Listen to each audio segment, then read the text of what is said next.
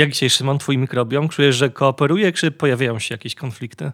No, konflikty zawsze są, zwłaszcza po świętach. Dostarcza się mu trochę za dużo.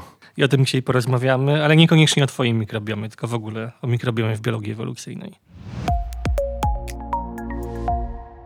Witamy Państwa w kolejnym odcinku naszego podcastu o biologii ewolucyjnej. Nazywam się Łukasz Kwiatek. W studiu jest też Szymon Drobniak, biolog ewolucyjny z Uniwersytetu Jagiellońskiego i Uniwersytetu Nowej Południowej Walii w Sydney. E, Szymon, jeżeli się wpisze do jakiegoś wyszukiwarki w czasopiśmie naukowym mikrobiom, to mam wrażenie, że w ostatnich latach publikacji wystąpi mnóstwo. Widziałem takie wydania specjalne w wiadomych czasopismach, e, poświęcone właśnie na przykład ewolucji mikrobiomowi. Może wyjaśnić skąd ten boom na mikrobiom i co właściwie wy, biologzy ewolucyjni przez mikrobiom e, rozumiecie i co udało się, do tego pewnie dojdziemy w trakcie rozmowy, ustalić. No, mikrobiom to tak naprawdę jest e, wszystko poza nami, co żyje w nas. Wszystkie mikroorganizmy, grzyby, bakterie, wirusy, e, pierwotniaki i e, o tym, że on istnieje i że on ma znaczenie, e, to wiedzieliśmy tak naprawdę od dłuższego czasu. Natomiast ten boom, który w ostatnich latach się pojawia, to jest tak naprawdę tylko i wyłącznie wynik tego, że dopiero od niedawna mamy metody, które pozwalają nam go badać w takim zakresie, jak, jak chcieliśmy. Bo wcześniej tak naprawdę to się opierało głównie na izolowaniu jakichś pojedynczych organizmów i patrzeniu na to, co potrafią, a teraz tak naprawdę dzięki nowoczesnym technikom sekwencjonowania DNA jesteśmy w stanie ten mikrobiom mm, znacznie taniej i znacznie szybciej zbadać nie, niemalże w 100% i zobaczyć, co w nim faktycznie się znajduje, e, jak te bakterie działają, jakie mają e, funkcje metaboliczne, które mogą nam pomagać, albo wręcz przeciwnie. Więc jakby ta era mikrobiomu dopiero się zaczyna. To też w sumie widać, patrząc na te badania, że one są na razie takie trochę e, mało skoordynowane. To znaczy, wszyscy w sumie chcieliby robić wszystko. E, I tak trochę to wygląda. Na razie to jest taki strumień po prostu e, mniej lub bardziej nieskoordynowanych wyników, co wynika też trochę z tego, że bardzo łatwo jest dostać finansowanie na tego typu badania, przez to, że to jest modne obecnie. I ja przewiduję, że tak powiedzmy za jakieś 10 lat pewnie zacznie się z tego wykrystalizowywać jakiś, e, jakiś konsensus, jaka jest faktycznie rola tego mikrobiomu, jakie są mechanizmy, które on stosuje, e, czy i jaką ma on rolę w ewolucji. Mhm. Ale to powiedzmy konkretnie, gdzie ten mikrobiom żyje? Bo rozumiem, że to jest takie podejście, że patrzymy na każdy organizm jako właściwie na pewien ekosystem, w którym występują nie tylko komórki należące do tego organizmu, ale również jest to miejsce życia całej masy innych, e, innych no, żyjątek. I gdzie w człowieku ten mikrobiom jest? Czy mówimy o tym, że on jest głównie albo wyłącznie w jelitach, czy on jest w innych częściach układu pokarmowego, czy w układu krwionośnym, czy może na skórze? Gdzie ten mikrobiom się znajduje, czy po prostu wszędzie? No więc jakby gdybym był matematykiem, to bym powiedział, że mikrobiom jest po prostu na powierzchni człowieka. Człowiek topologicznie jest torusem, więc generalnie y, mikrobiom po prostu pokrywa naszą powierzchnię, no bo y, de facto występuje na zewnątrz i y, na zewnątrz naszego ciała i w przewodzie pokarmowym, który de facto się łączy z zewnętrzem ciała. W naszym ciele jest bardzo dużo miejsc, w sumie większość naszego ciała, które są sterylne, w tym sensie, że tam nie ma niczego poza naszymi własnymi komórkami, no bo e, gdyby mogły tam się pojawiać jakieś obce organizmy, to byłoby to bardzo niebezpieczne i zresztą e, jeśli w takich miejscach się pojawiają obce organizmy, to najczęściej dochodzi do różnego rodzaju schorzeń, czy wręcz sepsy, która zagraża życiu. Natomiast takim naturalnym miejscem występowania mikrobiomu jest właśnie e, skóra, układ pokarmowy, no i tak naprawdę wszelkie otwory naszego ciała. E, każdy z nich ma jakiś swój unikatowy mikrobiom.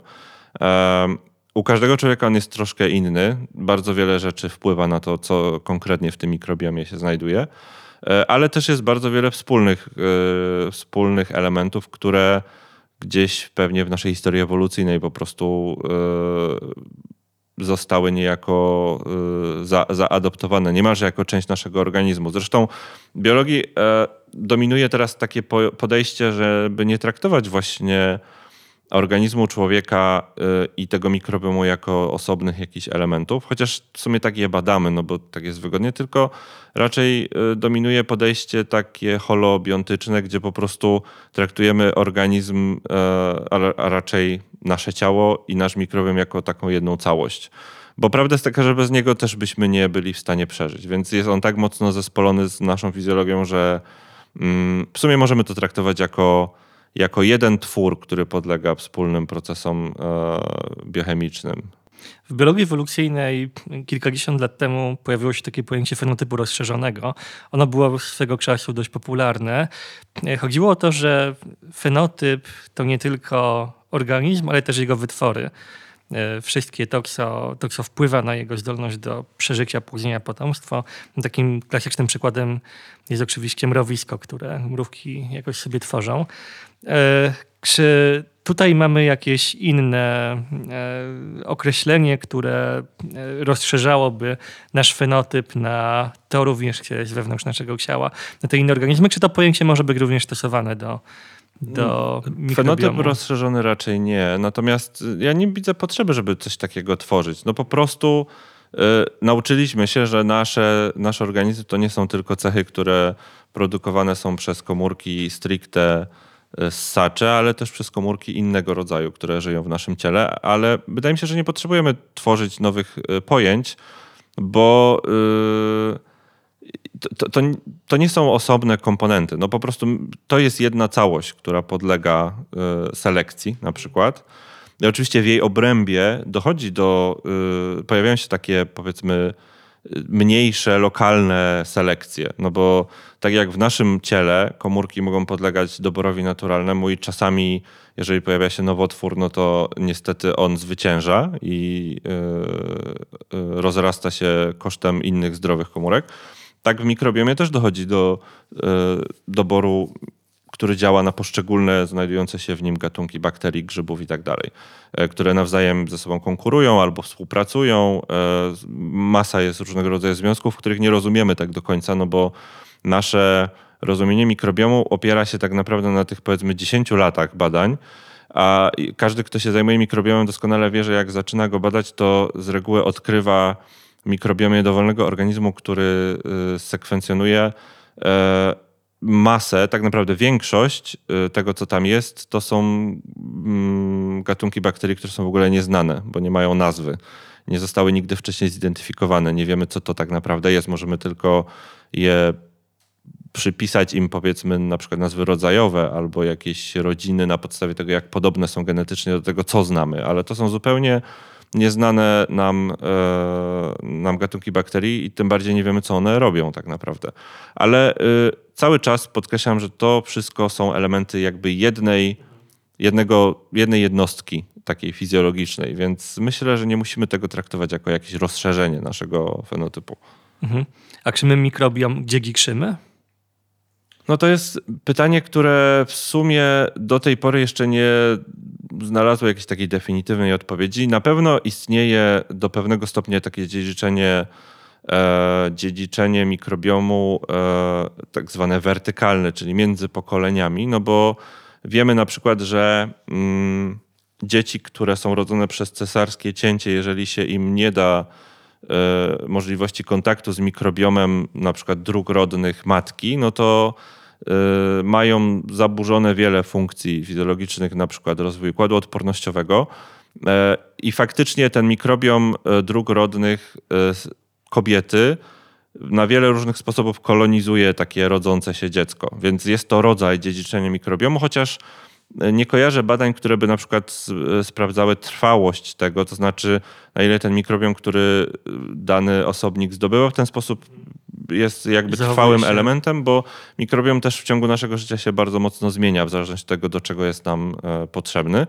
Natomiast e, e, no, no i oczywiście dodatkowo jeszcze istnieje dziedziczenie takie horyzontalne, jeżeli można, może nie tyle dziedziczenie, co przekazywanie mikrobiomu horyzontalne, czyli pomiędzy powiedzmy osobnikami danej generacji. I my takie coś robimy za każdym razem, jak się z kimś witamy i następnie tej ręki nie umyjemy, tylko na przykład z nią coś zjemy to jakąś część mikrobiomu drugiej osoby potencjalnie sobie też przekazujemy, co może mieć oczywiście skutki różne, tak naprawdę. Natomiast y, mikrobiom przez to, że on, że to nie są nasze komórki, jednak do pewnego stopnia one są osobne, no nie możemy tu mówić ściśle o takim dziedziczeniu w rozumieniu takim powiedzmy mendlowskim. To jest znacznie bardziej rozmyte. No i też y, nie do końca rozumiemy, jak te geny, które są zawarte w mikrobiomie, przekładają się na cechy naszego własnego ciała. Ciągle to są rzeczy, które dopiero zaczynamy badać. Wiemy już dużo na temat tego, co mikrobiom potrafi zrobić. Wiemy, że potrafi modulować układ odpornościowy, wpływa na układ nerwowy. Bakterie w naszym jelicie produkują całą masę neuroprzekaźników, które wprost przez na przykład nerw błędny bezpośrednio wpływają na nasz mózg. Więc jakby mikrobiom ma ogromny wpływ na nasze e, cechy, natomiast w dalszym ciągu e, nie wiemy, jaki udział w determinowaniu na przykład cech potomstwa ma ta część właśnie dziedziczenia, polegająca na przekazywaniu mikrobiomu. I to jest jedna z rzeczy, które biologia ewolucyjna stara się dopiero zbadać. E, my na, w naszej populacji ptaków, którą badamy na Gotlandii, między innymi teraz prowadzimy taki wieloletni projekt, w którym chcemy sprawdzić, jaka część zmienności dziedzicznej jest de facto związana właśnie z, ze zmiennością mikrobiomu przekazywanego między poszczególnymi pokoleniami e, ptaków. I też na przykład jaka jest e, trwałość tego dziedziczenia, no bo geny same w sobie są, można powiedzieć, niezniszczalne, dopóki nie ulegną mutacji, no to jakby są przekazywane ciągle i ciągle. E, zostały do tego zaprojektowane. Natomiast bakterie naszym, czy tam y, zwierząt mikrobiomie, można sobie wyobrazić, że jakaś cecha, która jest przez nie determinowana, jest dziedziczona tylko przez jakiś czas i później zanika w miarę jak ten mikrobiom gdzieś tam się rozpływa w tej ogólnej swojej zmienności. No i pytanie, czy na przykład taki, takie niegenetyczne dziedziczenie może mieć realny wpływ na, um, na ewolucję cech zwierząt. Mhm. Mówiłeś o tym, że mikrobiom może wpływać na mózg. To psychologii zdaje się E, teraz coraz częściej badają, czy próbują badać w jaki sposób zachowanie kształtów czy zwierząt może wynikać właśnie z różnic. Czy różnice w zachowaniu dają się wytłumaczyć, na ile dają się wytłumaczyć w różnicach e, w mikrobiomie, ale to o tym trzeba by pewnie porozmawiać, żeby porozmawiało dwóch psychologów, więc nie będziemy się tym tematem zajmować. Jak ciekaw jestem, w jaki sposób bada się mikrobiom, w jaki sposób, e, no, przy pomocy jakich narzędzi jesteśmy w stanie mikrobiomy dwóch różnych e, organizmów porównywać, bo jeżeli to jest tak duża populacja różnych e, bakterii, grzybów, to właściwie co nam umożliwia zbadanie, że w jakim stopniu te mikrobiomy się różnią? Jak, jak wy to robicie z tymi swoimi sikorami na Gotlandii? No, tak naprawdę metodyka badania mikrobiomu jest taka sama, niezależnie od tego, w czym ją badamy i yy, tego typu analizy są możliwe dzięki właśnie nowym technikom sekwencjonowania DNA, które yy, może jakby zacznijmy od tego, że sekwencjonowanie DNA, które kiedyś zostało wynalezione, zresztą za niego, za, za ten wynalazek yy, przyznano Nagrodę Nobla, polegało na tym, że braliśmy jakąś jedną cząsteczkę DNA, którą E, próbowaliśmy odczytać jej sekwencję, no i między innymi w ten sposób sekwencjonowano pierwszy ludzki e, genom. Było to bardzo mozolny proces, no bo e, generalnie wszystko się opierało na tym, że za jednym zamachem mogliśmy odczytywać tylko jakiś jeden kawałek tego DNA. Natomiast obecnie sekwencjonowanie tak zwanej nowej generacji pozwala nam na przykład za jednym zamachem mm, w jednej małej probówce zebrać na przykład E, setki milionów różnych sekwencji e, i odczytać je wszystkie naraz e, i całą tą informację zapisać w sposób cyfrowy i de facto z tego korzystamy, czyli mikrobiom trzeba najpierw wyizolować, co najczęściej sprowadza się do pobrania go, no w zależności od tego, który mikrobiom nas interesuje, albo za pomocą jakiegoś wymazu, albo po prostu pobrania próbki odchodów, bo to jest najłatwiej dostępne źródło mikrobiomu jelitowego. E, trzeba z tego materiału te nasze bakterie i inne organizmy wyizolować, trzeba z nich wyciągnąć DNA, trzeba je sekwencjonować, no i później tak naprawdę większa część pracy to już jest e, bioinformatyka na tej gigantycznej ilości danych, które się dostaje z, takiego, z takiej analizy. E, dzięki temu, że przez ostatnie tam powiedzmy 50 lat zbadano całą masę różnych gatunków bakterii, którym sekwencjonowano y, mniejsze lub większe fragmenty genomów, no to istnieją bazy, z którymi jesteśmy w stanie nasz mikrobiom porównać i zidentyfikować większość bakterii, przynajmniej do powiedzmy rodziny, czasami do rodzaju albo gatunku. E, no i tak naprawdę mając taką listę tych gatunków, teraz ma, możemy wziąć dwa różne organizmy i porównywać je, ile faktycznie danego rodzaju bakterii ma jeden, ile ma drugi, jak bardzo się one na siebie nakładają tym, składem gatunkowym, a jak bardzo się od siebie różnią. E, wiemy bardzo dużo o tych bakteriach, w sensie co one konkretnie robią, na przykład metabolicznie, co wykorzystują jako źródło energii, jakie wytwarzają e, produkty uboczne. Z tego jesteśmy w stanie też bardzo wiele wywnioskować, e, próbując na przykład modelować, jaką rolę mogą pełnić takie bakterie w przewodzie pokarmowym, produkując na przykład jakieś witaminy czy inne substancje, które organizm e, na przykład człowieka czy innego zwierzęcia jest w stanie wykorzystywać dla siebie. Mhm. Mówiłeś o tym, że takie badania prowadziliście. E, jakieś wnioski byliście już w stanie wyciągnąć z tych badań? Czy to jest projekt, który trwa i na razie jeszcze jesteście na tej fazie jakby badawczej? Nasz, nasz projekt się w sumie zaczął niedawno, bo dopiero y, mieliśmy okazję jeden sezon y, badawczy y, w nim skończyć.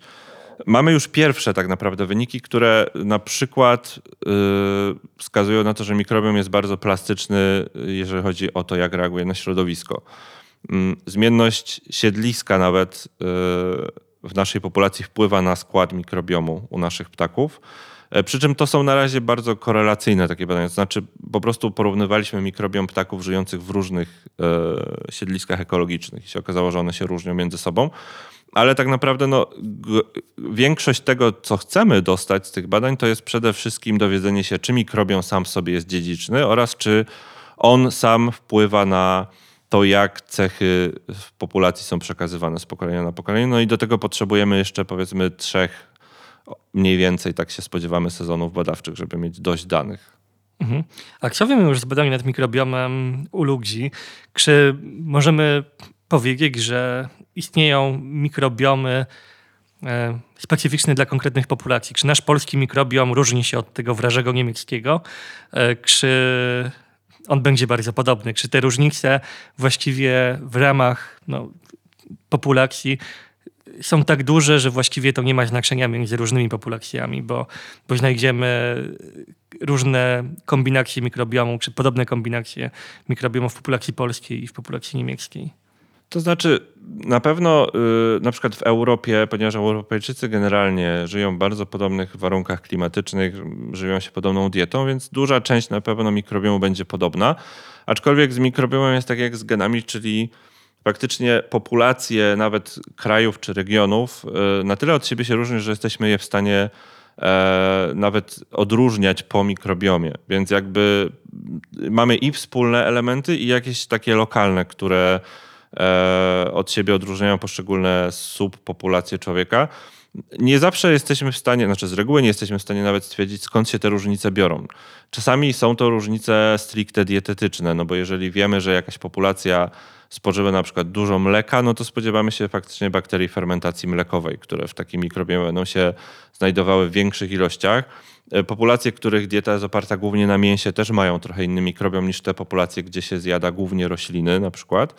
E, więc e, pewną część tej wiedzy o funkcjonalnych jakichś cechach mikrobiomu mamy, ale to jest tak naprawdę na bardzo wczesnym etapie wszystko.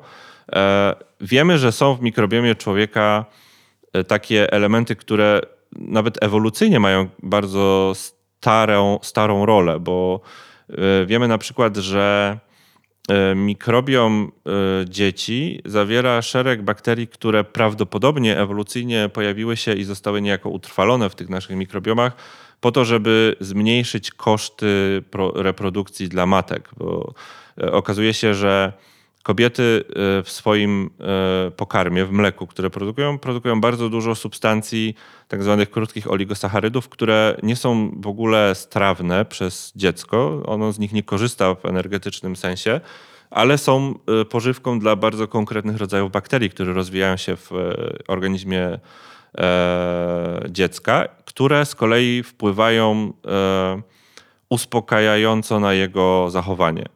E, jest bardzo wiele y, takich obserwacji, y, i zresztą to nie tylko, mm, ten wzorzec występuje nie tylko u ludzi, ale ogólnie u wielu ssaków. E, okazuje się, że, znaczy prawdopodobnie rolą tych, tych znaczy tego mikrobiomu, który w ten sposób został niejako e, koewolucyjnie wykorzystany przez człowieka, było umożliwienie kobietom szybszego powrotu do tego cyklu reprodukcyjnego, bo dzięki temu, że ich dzieci nie były tak bardzo angażujące e, energetycznie, mogły one znacznie szybciej wrócić do, e, że tak powiem, sprawności reprodukcyjnej, no i to jakby zwiększało ich sukces reprodukcyjny w dłuższym, że tak powiem, dłuższej perspektywie. Więc są takie bardzo stare elementy naszego mikrobiomu, które e, pełnią bardzo ścisłą rolę ewolucyjną, ale też My się, mikrobiom przez to, że on jest taki labilny, on y, podlega bardzo wielu zmianom, które idą jakby web w web z tym, jak nasza cywilizacja się zmienia. To na przykład, że obecnie w środowisku tak rozpowszechnione są antybiotyki, które negatywnie wpływają na bakterie, też ma niebagatelny wpływ na, na nasz mikrobiom i sprawia, że y, pojawia się w nim coraz więcej organizmów y, szkodliwych, albo na przykład organizmów, które może nie są szkodliwe, ale stają się rezerwuarem antybiotykooporności i tylko czekają na okazję, żeby ją przekazać jakiemuś mikrobowi, który już nam zrobi krzywdę. Mhm. A czy może, można sobie wyobrazić coś takiego jak mikrobiomowy odcisk Parksa, czy to na poziomie jednostki, czy jakiejś większej grupy? Czy to są na tyle duże różnice, że będziemy w stanie no, dobrze identyfikować? Myślę, że na e, poziomie grupy, czyli powiedzmy, nie wiem, jakiś taki subregion kraju, to tak, no bo e, to najczęściej, no tak jak mówię, mikrobiom zależy przede wszystkim od diety. To jest pierwszy czynnik, który go determinuje. No i też, e, tak jak powiedziałem, jest pewne dziedziczenie zarówno horyzontalne, jak i międzypokoleniowe. Zwłaszcza to horyzontalne jest istotne, bo ono rozprzestrzenia się do pewnego stopnia w jakiejś grupie, no ale w pewnym momencie już zanika jakby zdolność do powiedzmy penetracji tego mikrobiomu gdzieś dalej e, poza daną grupę, więc e, w poszczególnych grupach tego typu procesy niejako konserwują tą zmienność między jakimiś subpopulacjami człowieka. Czy da się je identyfikować tylko po mikrobiomie? To jest takie, to jest dosyć trudne pytanie. Nie spotkałem się z publikacjami, które by stricte tego typu e, identyfikacji się podejmowały. Też pewnie nie ma potrzeby, bo są łatwiejsze metody. No, genetycznie o wiele łatwiej jesteśmy w stanie identyfikować jakieś podpopulacje człowieka, natomiast no, z punktu widzenia takiego fizjologicznego ten podział i takie powiedzmy klastry różnych mikrobiomów w populacji człowieka są o tyle ciekawe, że E, mogą wskazywać na przykład na to, jak w danej populacji sobie można poradzić z jakiegoś rodzaju schorzeniem metabolicznym, no bo się może okazać, że zamiast celować w biochemię człowieka, trzeba celować w biochemię jego mikrobiomu, żeby, się, żeby sobie poradzić z jakimś problemem. Ja zastanawiam się również, na ile tego typu badania mikrobiomu mogą wzbogacić naszą wiedzę o ewolucji człowieka. Tu już mówiłeś o tym, że mikrobiom mógł odegrać rolę w zwiększaniu dostosowania matek, gdy idzie o ich zdolności reprodukcyjne. Jestem ciekaw, e, na ile jesteśmy w stanie, badając mikrobiom, coś więcej powiedzieć o naszej historii ewolucyjnej, bo porównuję to sobie z, tym, z tą rewolucją, która się dokonała e, dzięki badaniom genetycznym i badaniom starożytnego DNA. Nagroda Nobla w 2022 roku, zresztą Svante Pebo za badania starożytnych genomów. Więc na podstawie tych analiz byliśmy w stanie bardzo dużo powiedzieć na przykład o migracjach człowieka, jak to wszystko przebiegało od momentu, w którym jakieś 60 tysięcy lat temu e, jakaś populacja Homo sapiens opuściła Afrykę i skolonizowała wszystkie kontynenty. Ciekaw jestem, czy właśnie mikrobiom coś wnosi do naszej wiedzy o historii człowieka. Czy jesteś sobie w stanie wyobrazić w ogóle, że e, takie badania coś do tej wiedzy wniosą? No, podstawowy problem jest taki, że bakterie znacznie trudniej się zachowują w materiale kopalnym i trudno mi sobie wyobrazić badania mikrobiomu, które by dawały podobne jakościowo e, wyniki jak badania starożytnego DNA, które o wiele, znaczy można sobie wyobrazić miejsca w naszym ciele, z których się zresztą pobiera starożytne DNA, gdzie ono się zachowuje znacznie lepiej niż DNA bakterii. Ale nawet na podstawie badań współczesnych populacji, bo te badania genetyczne, nawet jeżeli porównuje się dzisiaj populacje współczesnych ludzi, to one nam coś potrafią powiedzieć o naszej przeszłości, bo jesteśmy w stanie, no punktem odniesienia są często rzeczywiście badania starożytnego DNA, bo wiemy ile tam procent genów neandertalskich na przykład mamy my, a ile mają populacje azjatyckie, ale no właśnie, czy na podstawie współczesnych badań współczesnych populacji mikrobiomu, badań mikrobiomu współczesnych populacji, jesteśmy w stanie coś powiedzieć o ewolucji tak, człowieka. Tak, znaczy do pewnego stopnia, bo generalnie geny człowieka są znacznie mniej ewolucyjnie labilne niż geny bakterii. Bakterie ewoluują znacznie szybciej. Więc jakby ten sygnał, jakikolwiek by tam nie był, szybciej się rozmywa. E, na pewno on istnieje, ale on ma znacznie krótszą skalę czasową. E, I e, tak jak powiedziałem, po pierwsze, poszczególne podpopulacje człowieka mają swój specyficzny mikrobiom. Faktycznie jesteśmy w stanie, na przykład śledząc to, jak e, rozprzestrzeniało się w Europie i w Azji rolnictwo, widzimy pewien wzorzec również w mikrobiomie. Ale na niego nakłada się cała masa, no właśnie na przykład migracji człowieka, które się mieszały między sobą gdzie w przypadku genów człowieka, przez to, że one no, są dosyć konserwatywne e, i rzadko kiedy mutują, no to tak naprawdę wiedząc, jak zachodzi dziedziczenie mendlowskie, jesteśmy w stanie bardzo wiele z tego wywnioskować. W przypadku mikrobiomu e, no, jest to tak labilny twór, że po pierwsze no, nie dotyczą go prawa dziedziczenia Mendla w żaden sposób tak naprawdę. Po drugie bakterie bardzo szybko mutują i zmieniają się genetycznie w zależności od tego, do jakiego środowiska trafiają. No więc jakby skala czasowa jest znacznie krótsza i wydaje mi się, że w dalszym ciągu jednak genetyka populacyjna człowieka, nie oparta na mikrobiomie, tylko na naszych własnych genach, jest chyba najlepszym źródłem informacji o takich powiązaniach ewolucyjnych. Zwłaszcza, że e, jeżeli chodzi o genetykę, no to też w genomie człowieka mamy różne geny, które pozwalają nam produkować różne skale czasowe, no bo mamy genom mitochondrialny, mamy genom jądrowy, również genom jądrowym mamy regiony mniej lub bardziej eksponowane na potencjalne mutacje, więc to daje nam więcej narzędzi. W przypadku mikrobiomu liczba czynników, które należałoby brać pod uwagę jest tak duża, że no, po prostu jest to bardzo trudne. Ale w krótkiej skali czasowej jak najbardziej. Czyli w takich skalach czasowych powiedzmy no właśnie tysięcy lat może. E, to w dalszym ciągu mikrobiom zawiera dużo śladów e, e, chociażby migracji człowieka. Mhm. A powiedz mi jeszcze, co wiemy właściwie o procesach ewolucyjnych w obrębie samego mikrobiomu? Czy tam jest dużo kooperacji, czy więcej konkurencji? Bo jeżeli on jest w jakiś sposób dziedziczny, no to można sobie wyobrazić, że trochę porównując to e, do genów, my te geny mamy wyselekcjonowane współcześnie, prawda? Te geny, które były niekorzystne, bardzo gdzieś tam odpłynęły. Wiadomo, że pojawiają się nowe mutacje, no ale ta selekcja e, jakoś się pozbyła tych najgorszych genów. Czy możemy powiedzieć, że te bakterie też są taką e, grupą specjalną, wyselekcjonowaną? No ja wiem, że ona się szybciej zmienia, ale jakiś, może jakiś rdzeń, siły specjalne w naszym organizmie, złożone z, właśnie z mikroorganizmów, występują. Ja ciekaw jestem o tym, ciekaw jestem twojej odpowiedzi również dlatego, że no, podróżujesz po świecie, byłeś, pracowałeś w Australii. Co się stanie, jeżeli się tam przywitasz z tymi Australijczykami? To był czas pandemii, kiedy tam pracowałeś, więc pewnie tych kontaktów było mniej. No ale nie dojdzie do jakiegoś właśnie, przez to, że polski mikrobiom zawiozłeś, nie dojdzie do jakiejś katastrofy. Tak, no każdy, znaczy każdy, Wielu z nas, podejrzewam, doświadczyło e, zemsty faraona. To jest generalnie wynik właśnie jakiegoś przetasowania w mikrobiomie, a raczej jakiegoś rodzaju walki, która odbywa się między naszym własnym a nowym mikrobiomem, który gdzieś próbuje nas skolonizować. Ja na to byłem dosyć odporny zawsze, także rzadko kiedy, jeśli w ogóle mam jakieś problemy. Natomiast y, krótka odpowiedź jest, do, jeżeli chodzi o pytanie dotyczące samej ewolucji samego mikrobiomu, jest taka, że po prostu nie wiemy.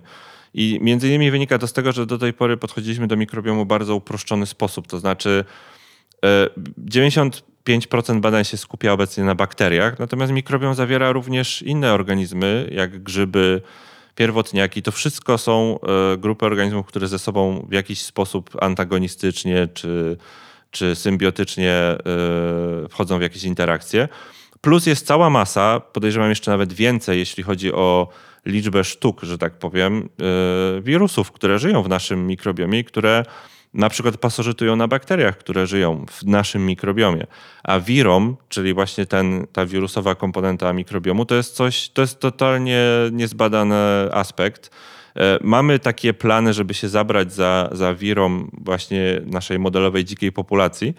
E, natomiast to są, to są znacznie trudniejsze też metodycznie e, badania. Natomiast jak gdzieś tam z tyłu głowy mam takie przeczucie, że tak naprawdę dopiero wzięcie wirusów pod uwagę będzie kompletne, no bo bakterie, tak jak mówię, one są takim, można by powiedzieć, makroskopowym, jakkolwiek by to nie brzmiało, elementem mikrobiomu, ale to wirusy regulują ich wzrost i są takimi, powiedziałbym, drapieżnikami, które gdzieś tam grasują wśród tego mikrobiomu. E, I tak naprawdę dynamika tych wirusów, które pasożytują na bakteriach, będzie chyba najbardziej interesująca z tego, z tego wszystkiego. E, na pewno najbliższe, powiedzmy, 10-15 lat to będzie bardzo taki ciekawy czas w badaniach mikrobiomu, bo zaczniemy rozumieć mechanizmy i na przykład to, jak bakterie w ogóle się integrują z naszym organizmem, bo niektóre organizmy mają specjalne wręcz organy, w których hodują swoje bakterie. Y, człowiek też ma komórki w jelicie, które są y, stricte jakby zaadoptowane do tego, aby jakby dostarczać swego rodzaju interfejsu między bakteriami a naszym ciałem. Ale to są wciąż bardzo słabo poznane procesy. Widać więc, że w każdym z nas jest ogromna głębia, przynajmniej jeśli idzie o mikrobiom. Dziękuję Ci, Szymon, za ten odcinek.